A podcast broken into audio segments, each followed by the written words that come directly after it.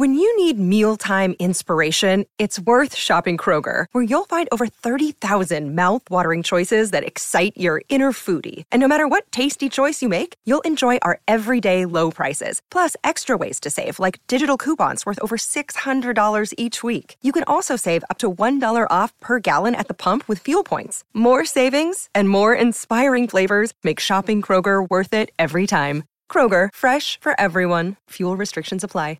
Another day is here, and you're ready for it. What to wear? Check. Breakfast, lunch, and dinner? Check. Planning for what's next and how to save for it? That's where Bank of America can help. For your financial to-dos, Bank of America has experts ready to help get you closer to your goals. Get started at one of our local financial centers or 24-7 in our mobile banking app. Find a location near you at bankofamerica.com slash talk to us. What would you like the power to do? Mobile banking requires downloading the app and is only available for select devices. Message and data rates may apply. Bank of America and a member FDIC. Hold on to your butts. We are changing the course of history as we see it. That is what Wesley demands. Now this affects Iris. Um, Iris, where are you? What you feel only matters to you. I do not entertain hypotheticals. The world as it is is vexing enough. Iris, I have a tip for you. Don't take drugs!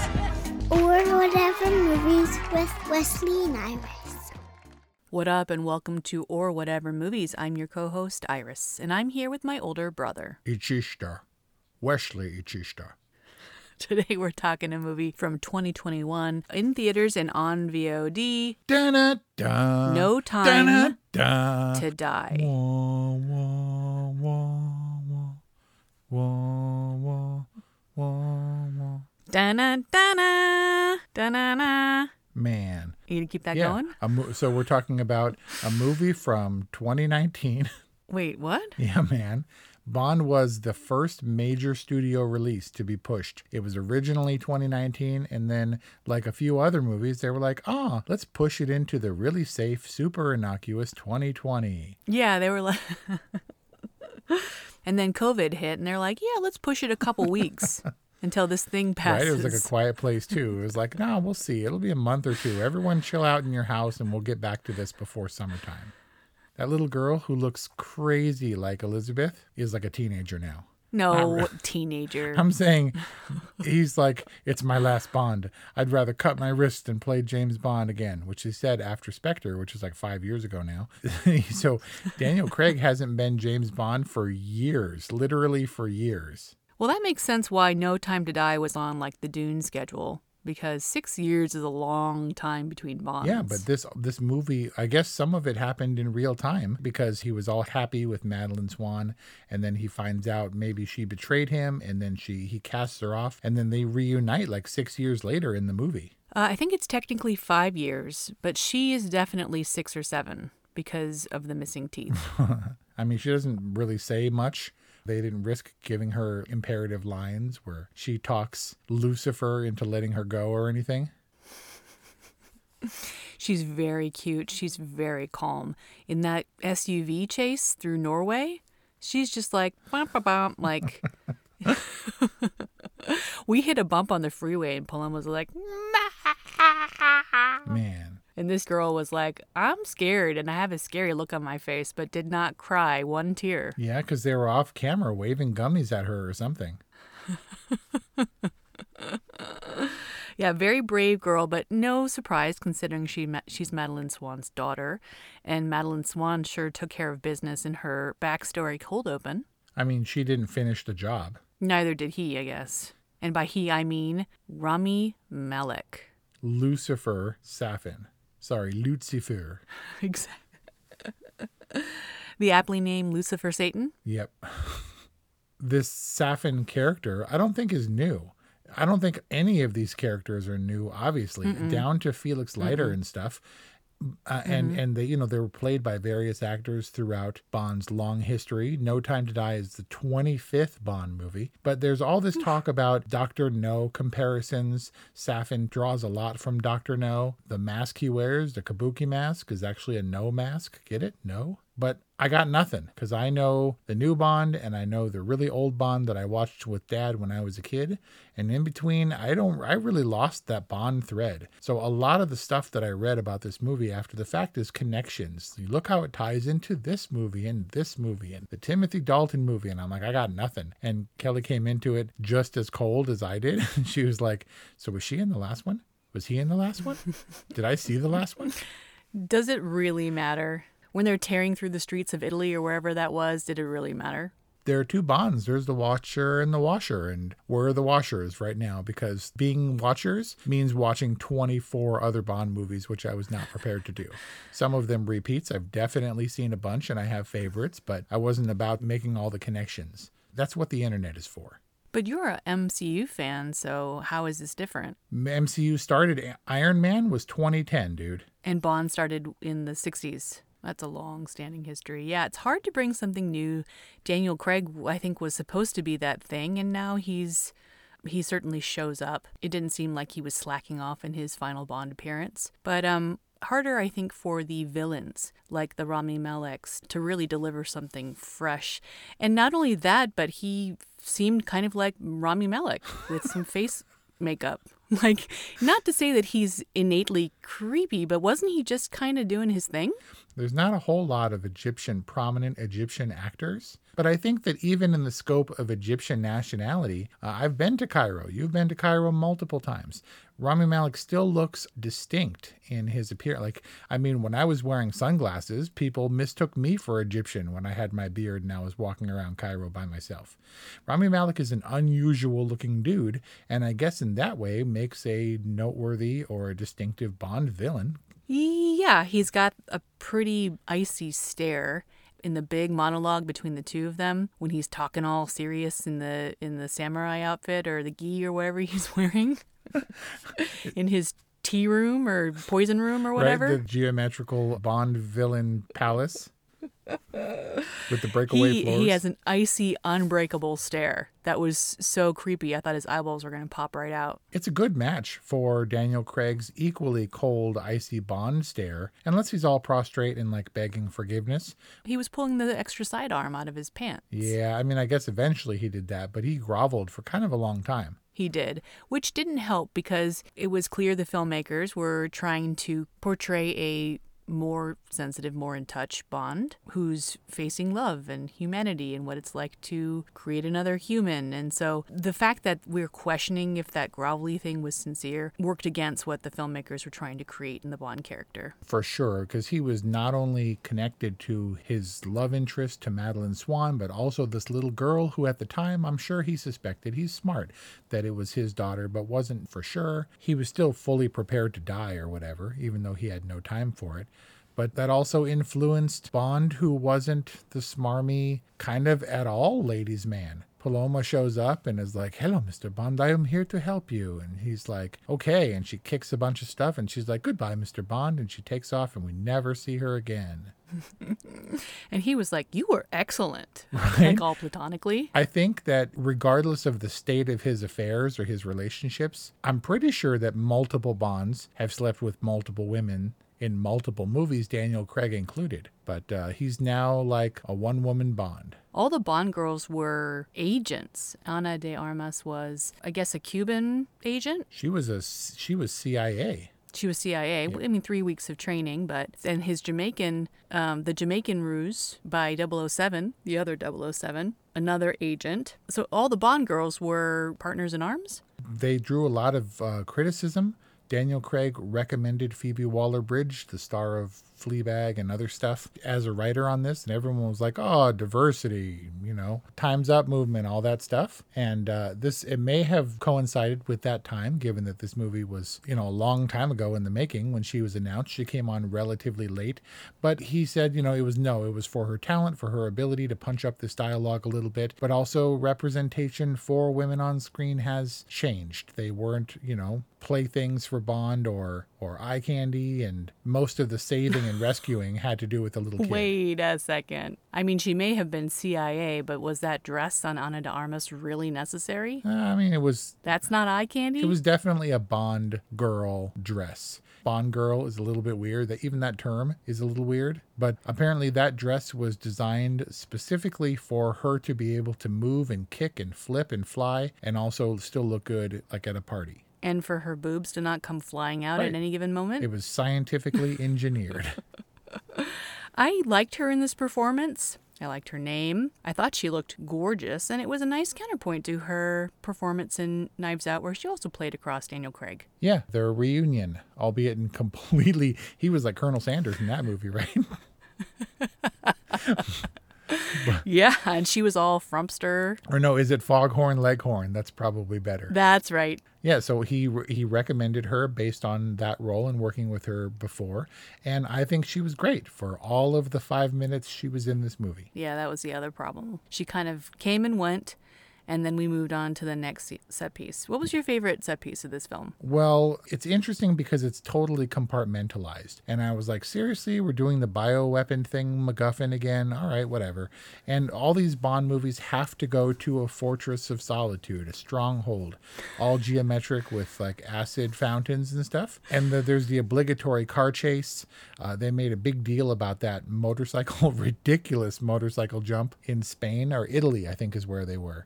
He drives up some kind of ramp and Right. then launches into a crowd of people. And it's a crazy centerpiece stunt shown in the trailers and stuff, and it's supposed to be amazing, but it didn't stop Kelly from being like, "Come on!"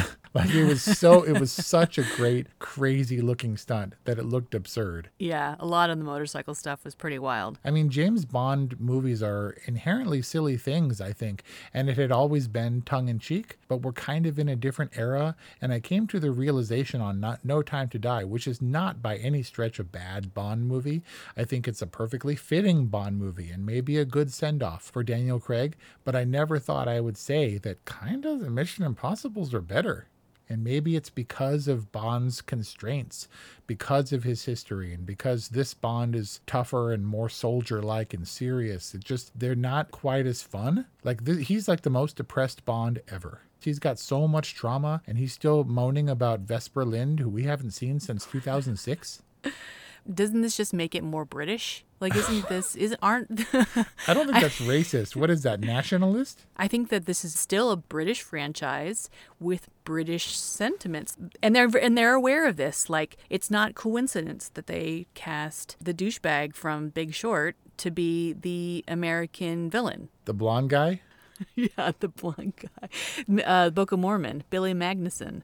It's very much British commentary on American culture that they cast Billy Magnussen as kind of this smiles too much, double crossing American agent. The most British, most dour Bond movie ever, and the first one directed by an American. Right, and Cary Joji Fukunaga is amazing. I thought Danny Boyle would have been good, and they parted over creative differences. I got no problem with Fukunaga. I think he's good. I think he was like J.J. Abrams, stepping into the beloved franchise of Star Wars, and th- I thought this guy is the absolute best possible choice to direct this movie. Just like I still think James Mangold is the best possible choice to take over Indiana Jones. So Fukunaga comes in with Bond and probably thought he was going to put his stamp on it and make it a completely distinct thing, but I'm guessing he probably faced some of the constraints of the Broccoli producing team, the legacy of James Bond. You have to, what's the word, kowtow? You have to really bend mm-hmm. in deference to the fans. James Bond is a big deal and he's been around for longer than this Fukunaga guy has been alive. You know, there's restraints and there's considerations, and all that I'm guessing is a little bit hindering. Hmm A lot of parameters that he has to work within. That's true. And I wouldn't say that plot wise or story wise it was coherent, but visually and from a director's perspective, I thought it was pretty coherent, if that makes sense. Yeah, I mean, there are all the things that we're aware of in the convention of spy movies and things. The only line delivery that felt like the filmmakers and Daniel Craig were like, "Uh, okay, let's just get it over with, was when he zaps Fohawk's uh, eyeball. Yeah. And he's like, really blew his mind. He had a couple groan worthy one liners, but I guess those are kind of obligatory. And, um, you know, Daniel Craig was very clinical about it. He's like, all right, let's just get it over with, and I'll try to add some gravitas, and then let's get through it. they really had to drag that Bond, James Bond thing kicking and screaming out of him this time. The longest field goal ever attempted is 76 yards. The longest field goal ever missed? Also 76 yards. Why bring this up? Because knowing your limits matters, both when you're kicking a field goal and when you gamble. Betting more than you're comfortable with is like trying a 70 yard field goal. It probably won't go well. So set a limit when you gamble and stick to it. Want more helpful tips like this? Go to keepitfunohio.com for games, quizzes, and lots of ways to keep your gambling from getting out of hand. With Kizik hands free shoes, motion sounds something like this. Kizik helps you experience the magic of motion. With over 200 patents and easy on, easy off technology, you'll never have to touch your shoes again. There are hundreds of styles and colors, plus a squish like nothing you've ever felt. For a limited time, get a free pair of socks with your first order at kizik.com/socks. But I thought that he really makes this. He really shines. There was one scene where he where there was a big James Bond size hole. Like I was like, where is Daniel Craig? Oh, it was in the um the invasion of the biotech laboratory, Uh-huh. the first one. This was when the Spectre, like SWAT team, invades to get the weaponized nanobot Uh-huh. thing. And they and they commence on an action Jackson level unnecessary like elaborate entrance. You know what I'm talking about? Yeah, about? you're talking about the, the Mission Impossible climbing down the side of the building, kicking in the glass thing? lasering the glass, kicking it in, infiltrating this lab, which is just populated with like helpless scientists. They got the uh, the SWAT gear and they come through the windows for people they could have knocked on the door to get. Exactly. Who, who had no idea that they were coming. And I wonder if we- we've come to a place now where Mission Impossible has to be, you know, the figure looming in the background, ready, ready to take the reins from the tired Bond franchise. I wonder if they're literally taking cues from Mission Impossible. If the competition has now begun to inform Bond movies. I mean, maybe, but I think that the point I'm trying to make about that invasion scene is that Bond, the character, makes the film, makes every scene that really sings. Like, is the Mission Impossible franchise so reliant on Ethan Hunt or Tom Cruise specifically? Yeah, I think that it's all about Tom Cruise in these movies, but also because they wouldn't even attempt some of the ridiculous stuff he sets out to do if he wasn't Tom Cruise and wouldn't threaten the production with walking away if he can't do exactly what he wants. I don't know what he's doing, but Tom Cruise is about to film in space. Right, which is also unnecessary, probably. Right. Like, there's probably an easier way to do it. I do like Daniel Craig. I wasn't resistant to him as, as Bond because I don't have this protective feeling over James Bond. It will co- he has come and gone, and there will be a new Bond. And when the new Bond comes, and it'd be like tomorrow we live, I'll be like, all right. I'm not super tied to James Bond. But that said, Daniel Craig, I think, did make an excellent James Bond for the kind of Bond that he embodied he's so Bond in his suit and he's so serious that when he does goofy stuff like Knives Out, I'm like, why is Bond being so doofy? Like it's weird. this has taken up 15, almost 16 years of his life. And so it Wow. is going to be a defining thing. Like it'll be what everyone recognizes him for for the majority of his young man movie career. Yeah, and not a bad thing to be recognized for. He's the next and latest in a long line of illustrious Bond characters. and overcoming all the initial hesitation and skepticism about his casting. I think he did a great job. And it's important that if you're going to do something for that long and be remembered for it, that you actually be successful at it. Are you saying that Daniel Craig is your favorite Bond? Um, I mean, sure, but then I'm weird. Like I said, I, I don't have any real loyalty to Bond. And people are like, Roger Moore was the worst Bond. And I was like, I kind of liked Roger Moore. I kind of liked Pierce Brosnan, and he was kind of panned and sidelined. Bond is always going to be a little bit silly. They seem to have done away with the hammy, smarmy, tongue in cheek jokes for the most part by making him brooding and haunted. But inherently, like the nanobot acid farm where they have to grow nanobots or whatever. And There was all this science fiction going on, and I was trying my darndest to track it, and I was like, wait, isn't the feud between Rami Malek and Christoph Waltz. Wasn't weren't those characters really the ones that were at odds? Because Christoph Waltz was Spectre and Spectre killed Rami Malek's family and Swann's dad was in Spectre and then maybe Bond was a part of it somehow? Sure. What? They didn't see eye to eye. That was a terrible joke. It didn't really work because he had a bionic eye. So this is obviously Bond is going to survive until he doesn't, until he dies entirely by choice. Well, he well the idea was that he didn't have a lot to live for right now that he was infected with the thing that would kill the people that he loved. He was like there's no reason to live even if this is no time to die. Right? Because he was shot multiple times, but the blood didn't matter. He chose not to live because he couldn't touch the woman he loved or his child because of the DNA encoded nanobots in his blood. Do I have that right? I think so. Nanobots being little tiny robots, right? Yes. Who are programmed to attack certain DNAs. If only he had some kind of device which would disable robots or something, like some kind of electromagnetic pulse or something that could that could.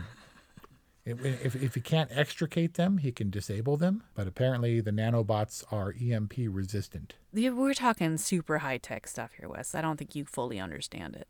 James Bond has to die willingly because Spectre, in general, is terrible at killing James Bond. Like, they can't do anything to this dude. But he could still, he could have run for it dive. I mean, he's how many other explosions did he survive in this yeah, movie? He definitely survived. James Bond was explosion adjacent this entire movie. There's no way. he, he could not have been more well placed for the Spectre explosion at Vesper's grave. He picked up the card, got wide eyes, and boom, and blew him off his feet. Yep. They're terrible at killing James Bond, but I seriously counted four explosions that should have outright killed him before the big explosion. There was the one by the control room door where he gets blasted down the stairs. Right. The initial one at Vesper's grave. There's the hand grenade that he threw up in the air that exploded that should have killed him. And then there was the boat explosion which killed Felix. Oh, right. He must have some like Q level force shield thing going on. And Spectre, I think, knew that. I think they were just messing with him because did you notice that nobody in this movie, Spectre or otherwise, bothers to rig James Bond's car? He just got in every car and fired it up and That is the fanciest armored vehicle I've ever seen. Yep. They shot up the entire car, but didn't shoot the tires so that he could just drive away. Yeah, none of the bullets penetrated, but they persisted. They were like, maybe if we shoot it for another 30 seconds, we'll eventually get through the glass, which is, I think, what would have happened, right? Well, I think, yeah, that was the idea that Bond let them get like a millimeter away from shooting up Swann to teach her some kind of lesson about betrayal and love. He was pretty petty about that whole thing, that whole. He was. He was also wrong. yeah, and she, well, you know, and to her, and in his defense, she didn't exactly go to great lengths to exonerate herself. She's like, I didn't do it. And then it was like, kind of take it or leave it. she's like, I got something to tell you, meaning I'm pregnant. And he's Right. like, mm, I bet you do.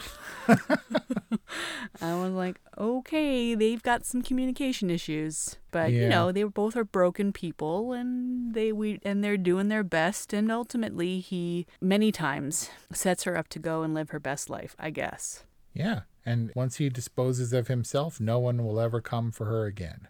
I still I don't, don't I don't understand Rami Malek's or Christoph Waltz's interest in Swann. Why did he kidnap They're her? gone now. Why did he go to such great lengths to kidnap both of them, only to just like let the girl go? Like, yeah, get out of here. Yeah, go away. What happened He just t- totally let her go. I thought that he did the thing where he like planted nanobots in his hair, in her hair or something, sabotage her so Mm-hmm. that the reunion would be bittersweet and possibly deadly, like it was for Blofeld. That was her whole reason for being abducted was to kill Blofeld. She couldn't do it. She wanted to go home.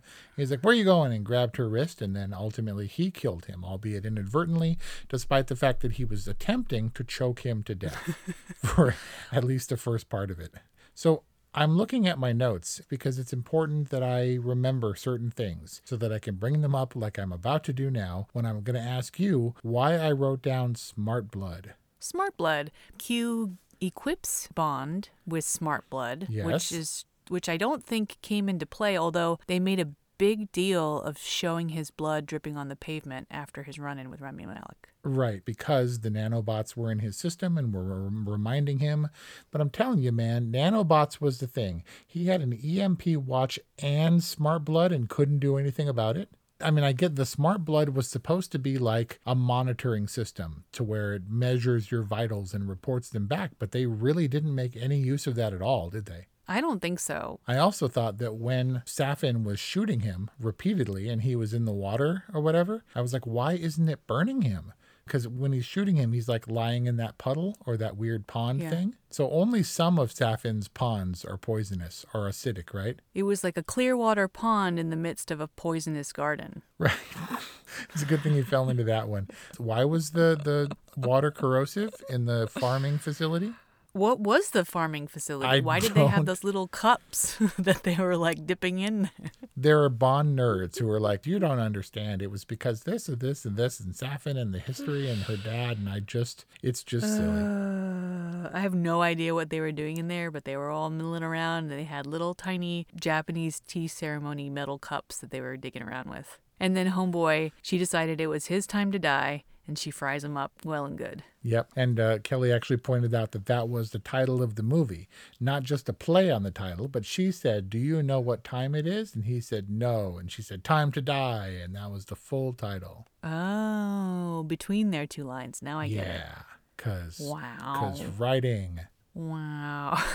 we're kind of James Bond newbies. We're we were just kind of watching this one for the fun. And there was some fun. I mean, it was machine guns in the car and donuts and stuff and motorcycles and donuts. Oh, car donuts. Yeah. We didn't have donuts, which would have made No Time to Die probably a more, even a more enjoyable experience, but it was fun for what it was. So when the funny, dumb stuff comes up like that, we notice it because we're not so heavily invested because we're not Bondophiles or whatever. Are you kind of more of a classic donut? Are you into the classic donuts or like the fancy experimental cronut bacon top donuts. I got no problem with that new stuff, but I do think it overcomplicates things. More flavors kind of just means more flavor. And I'm much more traditional. I'm in the minority in that I like buttermilk donuts. Those like one pound heavy donuts, those are the bomb. Yeah, the old fashioned ones. Not even chocolate. Give me a heavy glazed buttermilk donut and I'll be happy. Dude, you have to try the Graeter's old fashioned sour cream buttermilk glazed donuts. Where? They will blow your mind. From Graeter's. It's like the sweet shop in Cincinnati. okay, next time I'm in Cincinnati, I'm totally hitting that place up. I, you know, I'm still a Krispy Kreme, like hot off the conveyor belt, like simple glazed donut fan. Yep. But I can, I'm down with the cronut. I don't know, like the, the fruity pebble and all that kind of stuff. I have no idea how to segue back to. There is Bond. no segue back to this other than donuts are fun. No Time to Die is fun. Is it fun? Sure. And it better be because it's super long. I think we agree. More fun with donuts. Do we agree on our final rating? Yeah, I'm sure. I mean, it was it was fine. It was fun for what it was. I felt like the Bond legacy is more of a trapping at this point than a reliable fallback of good time entertainment. There's just so much stuff they have to hit. It's almost impossible to satisfy everyone. It felt big and actiony and also kind of romantic, if a little bit dour, uh, globe trotty. I did feel like the Cuba stuff with Ana de Armas was a little bit setty, like it was a little bit studio backlotty but that's just me. All in all, a fun experience, I guess. Solid all right is my official rating. Bond movie, yay. We'll see what's next. Godspeed, Daniel Craig, and R.I.P. 007 James Bond. This is one of those weird movies that defies my rating system because it's well made but also kind of boring. It's like uh, Return of the King. Return of the King was, in my humble opinion, the absolute worst Lord of the Rings movie. Fellowship, I think, was my favorite. Didn't win anything. I think Ian McKellen was nominated. But Return of the King got the accolade of Best Picture, which is what I'm going to bestow upon No Time to Die as an all right Bond movie because it's the last one, and why the hell not? the academy and the and the voting bodies and stuff were just like making up for missed opportunities with Lord of the Rings, and they were like, "Yeah, why not just give it to him?" Although I liked it, it was appropriately celebratory, and all the confetti is falling down, and Viggo Mortensen's all happy. I mean, as happy as Strider can be. Singing in And, Elvish. um, yeah, so like you know, you want to kind of celebrate with that film. Uh, this one, a much sadder ending, kind of silly for them to try and be so serious about it, but a decent send off for Daniel Craig and the end of an era for a Bond film. So I don't know. I get. I'm gonna just. Can I just? Can I abstain? Sure. We're breaking all the Great. rules here on Or Whatever Movies. And that's our review on No Time to Die, available in theaters and VOD, probably coming to a streamer soon. Let us know what you think. 818-835-0473 or whatever movies at gmail.com. Bum, bum, bum, bum. We got James Bond for Christmas. Except nanobots aren't just for Christmas. Thanks for listening, and we'll see you next time. Hey guys, it's Miriam Love here, and I want to share something very special with you. Check out my new release, All In, the Spanish remixes, out now on Electric House Records. And always remember be love, share love, all love.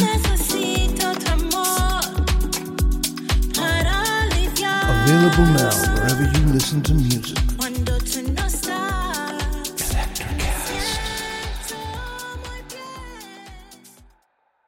Oh, welcome to Ringside with Ray and Prince. My name is Ray Leonard Jr. Oh, no, that's just my dad. My name is Prince Daniels Jr. Daniels again with a big home touchdown. On this show, we come to humanize Athletes, entertainers, business executives, we're going to see what makes them tick. Tuesdays, 10 a.m. Pacific time on Spotify, Apple, Amazon, and wherever you get your podcasts. We'll see you there. Peace and power. Electric acid. Electric.